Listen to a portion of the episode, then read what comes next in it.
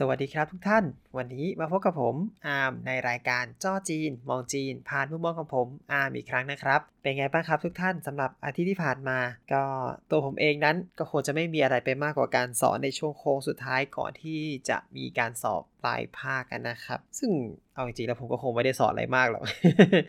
พอดีว่าอาทิตย์ที่ผ่านมาเนี่ยผมก็นึกว่าเอ๊ะโอเคจะให้นักเรียนเขาได้ พักผ่อนบ้างเนื่องจากว่าชั่วโมงผมเองของผมเองเนี่ยสอนไปเยอะแล้วก็เลยเปิดเหมือนกับสารคดีเรื่องเกี่ยวกับอาหารให้ดู แล้วพอดีเนี่ยมันก็มีขึ้นมาในเรื่องของการดื่มนะครับก็การดื่มแอลกอฮอล์นี่แหละก็ทำให้ผมนึกขึ้นได้ว่าโอเค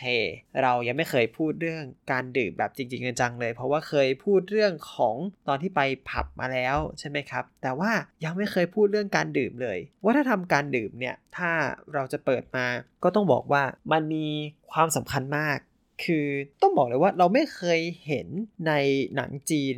เรื่องไหนนะครับถ้าไม่นับซีรีส์รุ่นใหม่นะเอาว่ารุ่นเก่าแล้วกัน ไม่มีซีรีส์ไหนเลย ไม่มีแบบว่าละครเรื่องไหนเลยที่ไม่มีเรื่องการดื่มเหล้าซึ่งนั่นแหละครับ การดื่มเหล้ามันเป็นส่วนหนึ่งของวัฒนธรรมจีน เขาบอกว่านอกจากการดื่มชาโดยปกติแล้วเนี่ยก็มีเรื่องการดื่มเหล้าเนี่ยแหละครับ ที่ถือเป็นไฮไลท์ของคนจีน เอาว่าไปที่ไหนก็ต้องเห็นคนที่ดื่มเหล้าจริงๆ จะบอกว่าคนจีนดื่มเหล้าพอๆคนไทยไหมผมก็ว่าก็น่าจะพอกันแต่คนละสไตล์ ถ้าไปร้านอาหารที่ไหนก็ต้องมีเหล้าอย่างน้อยก็ต้องเบียร์อะคนจีนเนี่ยดื่มเหล้าดื่มยังไงก่อน ถ้าลองนึกถึงในหนังจีนสมัยก่อนใช่ไหมครับเหล้ามาเป็นไห ยกไหกันไปดื่มกันโอ้ยเมาให้ตายเลยกลายเป็นไอ้หนุ่มหมัดเมาเข้าไป มันก็จะมีสไตล์นั้นหนึ่งสไตล์ ซึ่งเหล้าที่จริง ๆ ที่เขาดื่มเนี่ยก็จะเป็นเหล้าขาวนะครับ ซึ่งเหล้าขาวในซีรีส์เขาบอกว่าเหล้าขาวในสมัยก่อนเนี่ย อันนี้จาก ที่คนจีนเขาเล่านะครับเขาจะบอกว่าตามประวัติศาสตร์แล้วเหล้าที่อยู่ในไหเนี่ยจริง ๆ แล้วเปอร์เซ็นต์ไม่สูง ดีกรีไม่สูงมาก เขาก็เลยดื่มกันเป็นไหๆได้ ส่วนในปัจจุบันเนี่ยถ้าบอกว่าเหล้าที่มีอิทธิพลที่สุดในจีน ที่มีคนชอบดื่มมากที่สุด ให้ของกันเยอะที่สุดจะเป็นอะไรนั้น ก็คงจะเป็นอะไรไปไม่ได้นอกจากเหล้าเมาไถนะครับ หรือว่า ชื่อเต็มคือกุ้ยโจวเหมาไถ มีที่กำเนิดที่กุ้ยโจวเนี่ยแหละนะครับ เมืองเหมาไถ ก็เรียกกันตามชื่ออย่างนี้เลยกุ้ยโจวเหมาไถ อ่าเหล้าขาวหรือปายจิ๋วในจีนเนี่ยสตาร์ทกันที่ 53 ดีกรีนะครับสำหรับเหมาไถนะครับ แล้วก็ไป 53 56 แล้วก็ทะลุเกตไปก็จะเป็น ของจินเหมือนเกาเหลียงนะครับของจินเหมือนไต้หวันก็จะเป็น 65 60 65 ประมาณนั้น ก็จะบอกว่าผมเองเนี่ยเป็นคนไม่ดื่มเหล้าแต่ก็พูดเสียคนกันที่จีนเนี่ยแหละ ไม่ใช่อะไรเนื่องจากว่ามันเป็นวัฒนธรรมเขาเราก็เลยต้องไปเรียนรู้วัฒนธรรมเขาเนาะก็หลังจากโดนเหล้าขาวไปอะไรอย่างเงี้ยก็ดื่มกันเยอะพอสมควรนะครับ ก็จะว่าไปในทุกๆงานเลี้ยง ที่เป็นงานรับรอง ผมจะเป็นคนเข้าไปดื่ม แต่เวลาอยู่ไทยนี้ไม่ต้องชวนนะครับผมไม่เคยดื่ม อยู่ที่ไทยไม่ดื่ม ทุกคนรู้ว่าผมอยู่ไทยไม่ดื่มแต่อยู่จีน ถ้าเกิดว่ามีงานกับตำรวจจีนหรืออะไรก็ตาม ผมนี่สู้ตายมาก ก็เป็นอย่างนี้แหละครับ ก็ดื่มเฉพาะงานจริง ๆ ถามว่าทำไมต้องดื่มเฉพาะงาน เพราะคนจีนดื่มกันเอาตายนะครับ ดื่มกันเอาตายจริง คือถ้าเกิดว่าเป็นงานเลี้ยงยังดีหน่อยที่ว่างานเลี้ยงที่จีนเนี่ย ตามข้อกำหนดในปัจจุบันเนี่ยเขาจะกำหนดเวลาสำหรับเลี้ยงรับแขกนะครับ อันนี้พูดถึงหน่วยงานรัฐเลยนะ คือพอดีตำรวจเนี่ย เขาบอกว่าตามนโยบายใหม่ ให้ลดการเลี้ยงลง เพราะฉะนั้นการเลี้ยงจะต้องมีการเขียนรายงานทุกครั้งว่าเย็นนี้เลี้ยงเลี้ยงใคร แขกมีใครบ้าง ฝ่ายเรามีใครบ้างสรุปทั้งหมดกี่คน เริ่มเมื่อไหร่ เลิกเมื่อไหร่ไปที่ไหน อะไรยังไง ต้องมีรายงานไปชัดเจนนะครับ คือถ้าเกิดไม่มีรายงานเนี่ยอาจจะโดนได้ก็คือถึงกับออกเลยแหละครับเอาจริง ๆ ก็ค่อนข้างซีเรียสอะทีนี้เนี่ยพอมันจะต้องมีเวลามากำกับมันมีเรื่อง นู้นเรื่องนี้มากำกับเนี่ย เพราะฉะนั้นการดื่มงานกับราชการเนี่ยจะค่อนข้างรุนแรงและรวดเร็วเป็นหลักถามว่ารุนแรงยังไง ก็สตาร์ทมากินข้าวไม่ถึง 5 นาทีเริ่มชนเลยครับ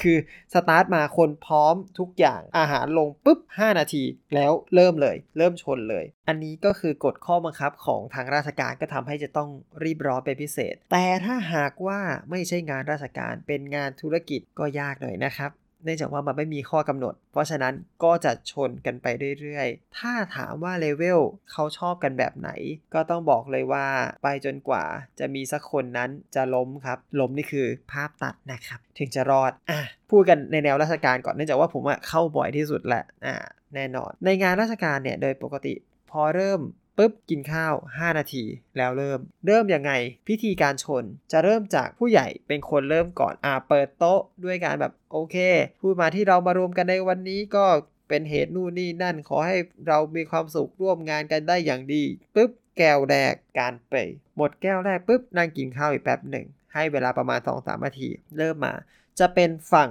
เจ้าบ้านเริ่มชนก่อน เจ้าบ้านชนเสร็จปุ๊บปีกซ้ายปีกขวาก็เริ่มสลับมาเรื่อยๆ จนกระทั่งฝั่งที่เป็นเจ้าบ้านชนจนหมด นั่นหมายความว่าเราจะได้ดื่ม สมมุติว่าโต๊ะหนึ่งเป็นโต๊ะ 10 คนนะครับ เอาซีรีส์มาตรฐาน โต๊ะ 10 คนก็ต้องแบ่งเป็น 5-5 แหละ ไม่ก็ 6 4 ฝั่งเรามี 4 นะครับ ฝั่งเขามี 6 เอาว่า 5 5 แล้วกันสมมติ 5 5 ก็เริ่มจากหัวโต๊ะใช่ไหมครับ ซ้ายขวาอะไรเสร็จชนไปแล้ว 5 แก้วอย่างรวดเร็ว ชนไปแล้ว 5 แก้วยังไง เราสามารถนั่งพักก่อนได้ กินรีบกินอะไรก็ได้รีบยัดเข้าไป อย่าเรียกว่ารีบกิน รีบยัดเข้าไป ของร้อนเทคนิคของผมนะครับ ของร้อนแนะนำมากๆ พวกซุปพวกอะไร รีบใส่เข้าไปก่อนไล่แอลกอฮอล์เท่าที่จะทำได้ เสร็จแล้วให้ดีตามมารยาทต้องชนกลับ เพราะฉะนั้นหมายความว่าเราจะต้องวนไปชน 5 คนอีกรอบหนึ่ง นั่นหมายความว่า 10 แก้ว ผ่านไป10แก้วผ่านไปแล้วยังไงต่อเขารีบกินอีกรอบหนึ่งอีกเซตหนึ่งพอบรรยากาศเริ่มเงียบเมื่อไหร่ เราจริงๆปกติก็จะเป็นผมเนี่ยนะครับผู้ซึ่งเป็นผู้น้อย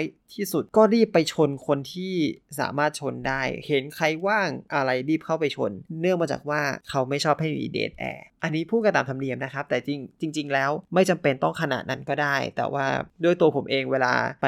เข้างานเลี้ยงของตำรวจแล้วเนี่ย ก็มักจะเกรงใจว่าแบบเดี๋ยวฝั่งจีนเขาจะรู้สึกไม่ค่อยดี คือถ้ามันมีเดทแอนนานๆเนี่ยแน่นอนทางจีนรู้สึกเป็นมาตรฐานจะรู้สึกไม่ค่อยดี แล้วก็เราจะต้องไปชน เพราะฉะนั้นผมจะเป็นคนลุยเองครับ โดยปกติแล้วก็คือผู้ใหญ่ฝั่งเราเนี่ยจริงๆเราจะไม่ค่อยดื่มเหล้ากันเยอะ เนื่องจากว่าหลายๆคนก็จะดูแลสุขภาพ หลายคนก็ช่วงเด็กอาจจะลุยเยอะไปหน่อย ช่วงโตขึ้นมาก็เลยจะต้องดื่มน้อยหน่อยนะครับเพราะฉะนั้นผมเองเนี่ยแหละเป็นคนเข้าไปลุยแบบว่ายังไง เรารู้ว่าถ้าทำเขาเนาะเข้าไปเป็นตัวแทนอะชนครับชนชนชนชนชนไปเรื่อย ก็พยายามอย่าให้เป็นเดทแอร์ จนกระทั่งหมดเวลาอ่าโดยปกติแล้วเนี่ยเขาจะเลิกไม่ค่อยเกิน2องทุ่มครึ่งถึง3ามทุ่มประมาณนี้ก็พยายามอยู่จนให้สุดนะครับสำหรับงานราชการอันนี้ย้ำอีกรอบหนึ่งสำหรับงานราชการ อยู่จนสุดรอดทุกคน แล้วก็จะจบกันไปนะครับจะได้จบกันไป ก็ถือว่า ปลอดภัยไป 1 วันสำหรับงานเอกชนชนภาพตัดเนี่ยก็ต้องออกตัวไว้ก่อนว่าผมเองไม่เคยที่จะ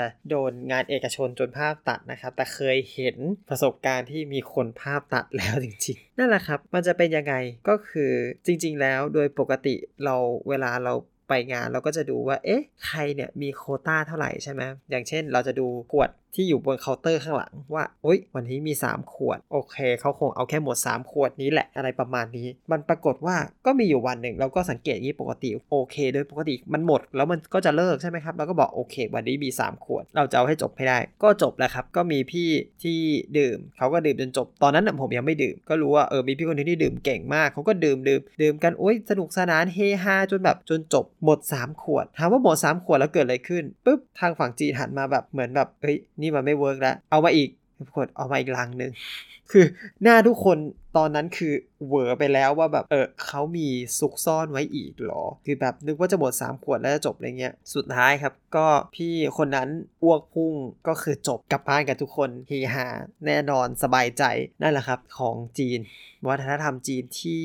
จริง ๆ หลายคนก็ไม่ได้ชอบนะ คุยกับเพื่อนหลาย ๆ คนเขาก็บอกว่ามันก็โหดเกินไปบางทีคนที่ไม่ชอบดื่มแอลกอฮอล์อย่างเงี้ยเราก็ไม่ควรไปบังคับเขาแล้วก็นั่นแหละครับ เป็นปัญหามากๆ คือก็ต้องบอกอีกว่าที่เมืองผมเนี่ยที่ต้องเรียกว่าคนที่อยู่โซนใต้เนี่ยค่อนข้างดีที่เราสามารถปฏิเสธได้ โซนใต้จะไม่ค่อยบังคับผู้หญิงดื่ม สามารถปฏิเสธได้ ยิ่งเราเป็นชาวต่างชาติเนี่ยเขายิ่งโอเค แบบเอ้ยไม่เป็นไรไม่เป็นไรอะไรอย่างนี้ แต่ถ้าเรื่องนี้เกิดกับฝั่งเหนือนะครับเขาบอกคนฝั่งเหนือเนี่ยนอกจากว่าจะดื่มดุแล้วก็ยังชวนเก่งด้วยซึ่งถ้าไม่ดื่มมีเครื่องกันอีกนะหากนั่นแหละครับจะบอกว่า ดื่มกับฝั่งเหนือเนี่ย ก็ค่อนข้างจะโหดกันสักหน่อยนะครับ ซึ่งโอเคผมยังไม่เคยเจอปักกิ่งว่าแบบเป็นยังไงแต่เขาว่าปักกิ่งเนี่ยโหดมากมากจริง ๆ ก็ถือว่าโชคดีไปก่อนแล้วกันว่าผมยังไม่ค่อยอะไรมากนะ ยังไม่เคยเจอยังไม่เคยเจอ ก็หวังว่าสักวันหนึ่งเราคงได้เจอจริง ๆ แหละ ก็คงจะได้มีโอกาสไปที่ปักกิ่ง แล้วก็โดนเละเทะในทางให้ดีถ้าเราเลี่ยงได้เราจะเลี่ยงนะฮะเพื่อสุขภาพ นั่นแหละครับ นี่คือวัฒนธรรมการดื่มของจีน ถ้าบอกว่าในปัจจุบันเนี่ยนะ นี่คือสเต็ปการดื่มก่อน อะ มาถึงขั้นต่อไปเราจะรีวิวเหล้ารีวิวแอลกอฮอล์ในแต่ละแบบเท่าที่ผมเคยเจอมานะครับ เอาว่าสำหรับตัวผมเองเนี่ย เริ่มฝึกการดื่มเหล้าขาวหรือปลายจิ๋วเนี่ยเริ่มฝึกจากจินเหมือนเกาหลีก่อนเลยก็คือ 60 บวกจำไม่ได้ว่าขวดนั้นคือ 60 หรือ 65 แต่ ถ้าไม่แน่ใจรู้สึกว่าจะ65นะครับ ถ้าจำไม่ผิดนะครับ เพราะว่าจำได้ว่าตอนนั้นผมมีพ่อบุญธรรมที่อยู่ที่นู่นเนี่ยเขาคือเขาพาผมไปดื่ม งานนั้นแหละ ที่พาไปดื่มกับนักธุรกิจก็คือแบบหันมาเบรกแบบหยุดได้ไหมพอแล้วอะไรเงี้ยเพราะเขารู้ผมไม่ดื่มแบบพอเถอะนะอะไรเงี้ยแต่ประธานโทษผมไม่ได้หยุดไงก็ไม่ใช่อะไรนะครับ มันก็โอเคเราโอเค คือเราดื่มเพื่อให้แบบแสดงให้เห็นว่าเฮ้ยเราจริงใจอะไรอย่างนี้ เราขามีวัฒนธรรมนี้ด้วยนะครับ ความจริงใจก็เลยต้องดื่มเยอะนั่นแหละครับก็ สำหรับผมเองก็ไม่ได้อะไรมากในวันนั้นครั้งแรกจำได้เลย ก็ไม่ได้เมาไม่ได้อะไรขนาดนั้น แต่ก็ด้วยความเป็นห่วงของพ่อบุญธรรมผมก็เลยเบรกไว้ก่อนเล่าขาวผมฝึกอันนี้เนี่ยหลังจากนั้นผมก็ที่ถ้ามีโอกาสได้ไปงานนะครับ ก็จะมีตั้งแต่เมาส์ไถเนี่ยเจอบ่อยสุดอยู่แล้ว เพราะว่าเป็นงานเรียนรับรองนะครับเมาส์ไถเนี่ยผมเคยชนแทนจนปวดหัวนะมี แต่ต้องบอกก่อนเลยว่าข้อดีอย่างหนึ่งของเหล้าขาว อันนี้ผมไม่แน่ใจว่ายังไง แต่ว่าปักธงไว้ที่เมาถ่ายก่อนแน่นอนอย่างหนึ่งเพราะว่าดื่มบ่อยที่สุดก็คือต่อให้เมาเละแค่ไหนคืนก่อนหน้านั้นเกิดอะไรขึ้นก็แล้ว แต่ตื่นมาวันถัดไปไม่รู้สึกอะไรเลยครับประดุดดั่งตัวเองไม่ได้ดื่มมาก่อน คือแบบมันก็เป็นความรู้สึกที่มหัศจรรย์มากคำว่าแหงนี่คือไม่รู้จักจริง ๆ ครับเมาไทยนี่มหัศจรรย์มากจริงๆอ่าส่วนเหล้าอื่นจะเป็นยังไงนั้น มีต้องบอกอ่าผมได้ได้ดื่มอีกอันหนึ่งที่ต้องบอกว่าเป็นดีกรีที่น้อยที่สุด แต่ความโหดมากที่สุดก็คือเหมืองกูหวางเหมืองกูหวางเป็นของมองโกเลียใน ตอนนั้นเนี่ยอันนี้ผมไปดื่มตอนที่ผมไปร้องคอรัสตอนนั้นแล้วก็เจ้าที่ตำรวจบอกว่าเนี่ยเออเพื่อนร่วมคลาสเนี่ยเป็นตำรวจที่มองโกเลียในนะเออเดี๋ยวให้เขามาชวนไปกินข้าวเท่านั้นแหละครับก็มีการดื่มเมืองกูหวางเนี่ยเป็นเหล้าที่ผมจำได้ว่าหยิบ มาดูก็เห็นดีกรีไม่ได้เยอะ 35 แต่เป็นเหล้าขาวที่ผมจำในชีวิตว่าผมเมาเร็วมาก คือไม่แน่ใจว่าด้วยอะไรด้วยวัตถุดิบ หรือว่าตัวเหล้าเองหรือว่าอากาศที่ไปอยู่ดัดสูงจากระดับน้ำทะเลสูงมากสี 4,000เมตร ก็อย่างเงี้ยนะครับ ไม่รู้ว่าอะไรก็ตามที่ทำให้ผมเมาได้เร็วขนาดนั้น แต่จำได้ว่าเมาเร็วมากมากมากคือดื่มไปไม่เท่าไหร่ เมื่อเทียบกับที่ดื่มเมาไทยแล้ว ประมาณแค่แบบครึ่งชั่วโมงเองครับรู้สึกว่าแบบเออไม่ไหวแล้วแบบต้องพักแล้วจริง ๆ อะไรเงี้ยก็หนักมากนี่คือเราที่ผมเมาเร็วที่สุดส่วน อันนี้ก็ต้องบอกถึงโซนของไต้หวัน ไต้หวันเนี่ย ถ้าเป็นจีนเหมือนที่อยู่ติดกับเซี่ยเหมือนเนี่ย จะดื่ม จีนเหมือนเกาเหลียงเป็นหลัก แต่ปรากฏว่าพออยู่ในประเทศ ตอนที่ผมไปงานที่ไทเปเนี่ยครับเขากับดื่มคาวาลันที่เป็นซิงเกิลมอลแทนที่จะดื่มจีนเหมือนเกาเหลียงผมก็ไม่แน่ใจเหมือนกันว่าทำไมเขาไม่ค่อยดื่ม อาจจะเป็นเพราะว่าเจอกับชาวต่างชาติก็เป็นได้เนาะแต่เพราะว่าคนต่างชาติเขาไม่ค่อยจะคุ้นเคยกับกับเหล้าขาวสักเท่าไหร่ก็เลยจะให้เป็นแบบมอลอะไรอย่างงี้จะได้รู้สึกดี ก็คงงั้นนะ มั้งครับ แต่ก็ยังหวังว่าจะได้มีโอกาสกลับไปร่วมงานกับไต้หวันเหมือนกัน แล้วก็ไปดวลจีนเหมือนเกาหลีก่อนนี่เก็บสุขภาพไว้เพื่อไปลุยกับเขาทั้งนั้นเลยนะเนี่ย แหม ก็ประมาณนี้แหละครับ อ่า พูดถึงด้วยซีรีส์ต่อใช่ไหมเรื่องของแอลกอฮอล์ จริง ๆ ก็ยังมีเหล้าที่ถือว่าถูกที่สุด อ่า คือเหล้ามันมีทั้งแพงและถูก ไอตัว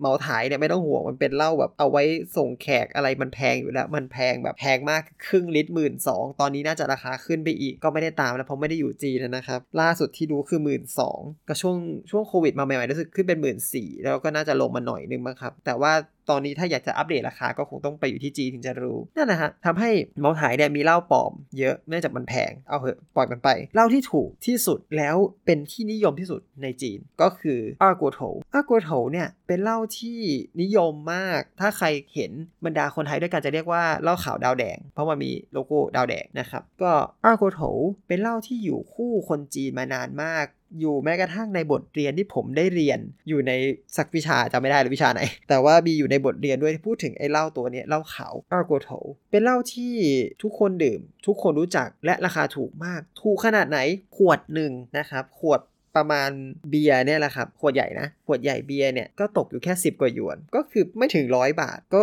โอเค ไม่ถึงร้อยบาทก็เมาได้แล้ว และด้วยคุณสมบัติที่มันราคาถูกขนาดนี้นะครับ มันทำให้ตัวเนี้ยไม่เหมือนกับของเมาถ่ายที่มีเหล้าปลอมเยอะไอ้นี่ราคาถูกและก็ไม่มีปลอม เพราะผมก็คิดว่าใครจะมาปลอมปลอมแล้วจะคุ้มไหมอะราคาแค่นี้อะไร เอาจริงๆเนาะเป็นเราเราก็คิดแหละ ปลอมจะคุมไหมอะก็นั่นแหละครับ อันนี้บอกให้รู้จักลองได้นะครับ แต่ก็เหมาไถก็จะราคาแรงหน่อย แนะนำเอ้อร์กัวโถวครับ สตาร์ทแค่ไม่ถึงร้อยแล้วก็เมาได้ วันนี้ก็เอาไว้แค่นี้ก่อนแล้วกันนะครับ ผมแล้วก็เดี๋ยวเราไว้เจอกันใหม่ใน episode หน้าเนาะ สำหรับช่วงนี้ก็เหมือนเดิมนะครับ รักษาสุขภาพตอนที่ออกอากาศน่าจะเปิดประเทศแล้วล่ะก็ดูแลสุขภาพครับ เรายังไม่รู้เหมือนกันว่าจะมีใครมานะครับ แต่ให้แน่ๆ ผมเชื่อว่าคนจีนไม่มาครับ ตอนนี้เพิ่มนโยบายกักตัวจาก 21 วัน เพิ่มเป็น 40 กว่าวันแล้ว เขาคงไม่มายิ่งกว่าเดิมครับ โอเคครับ แล้วเรามาเจอกันใหม่ในครั้งหน้าแล้วกันนะครับ ผมสำหรับวันนี้ไปก่อนนะครับ สวัสดีครับ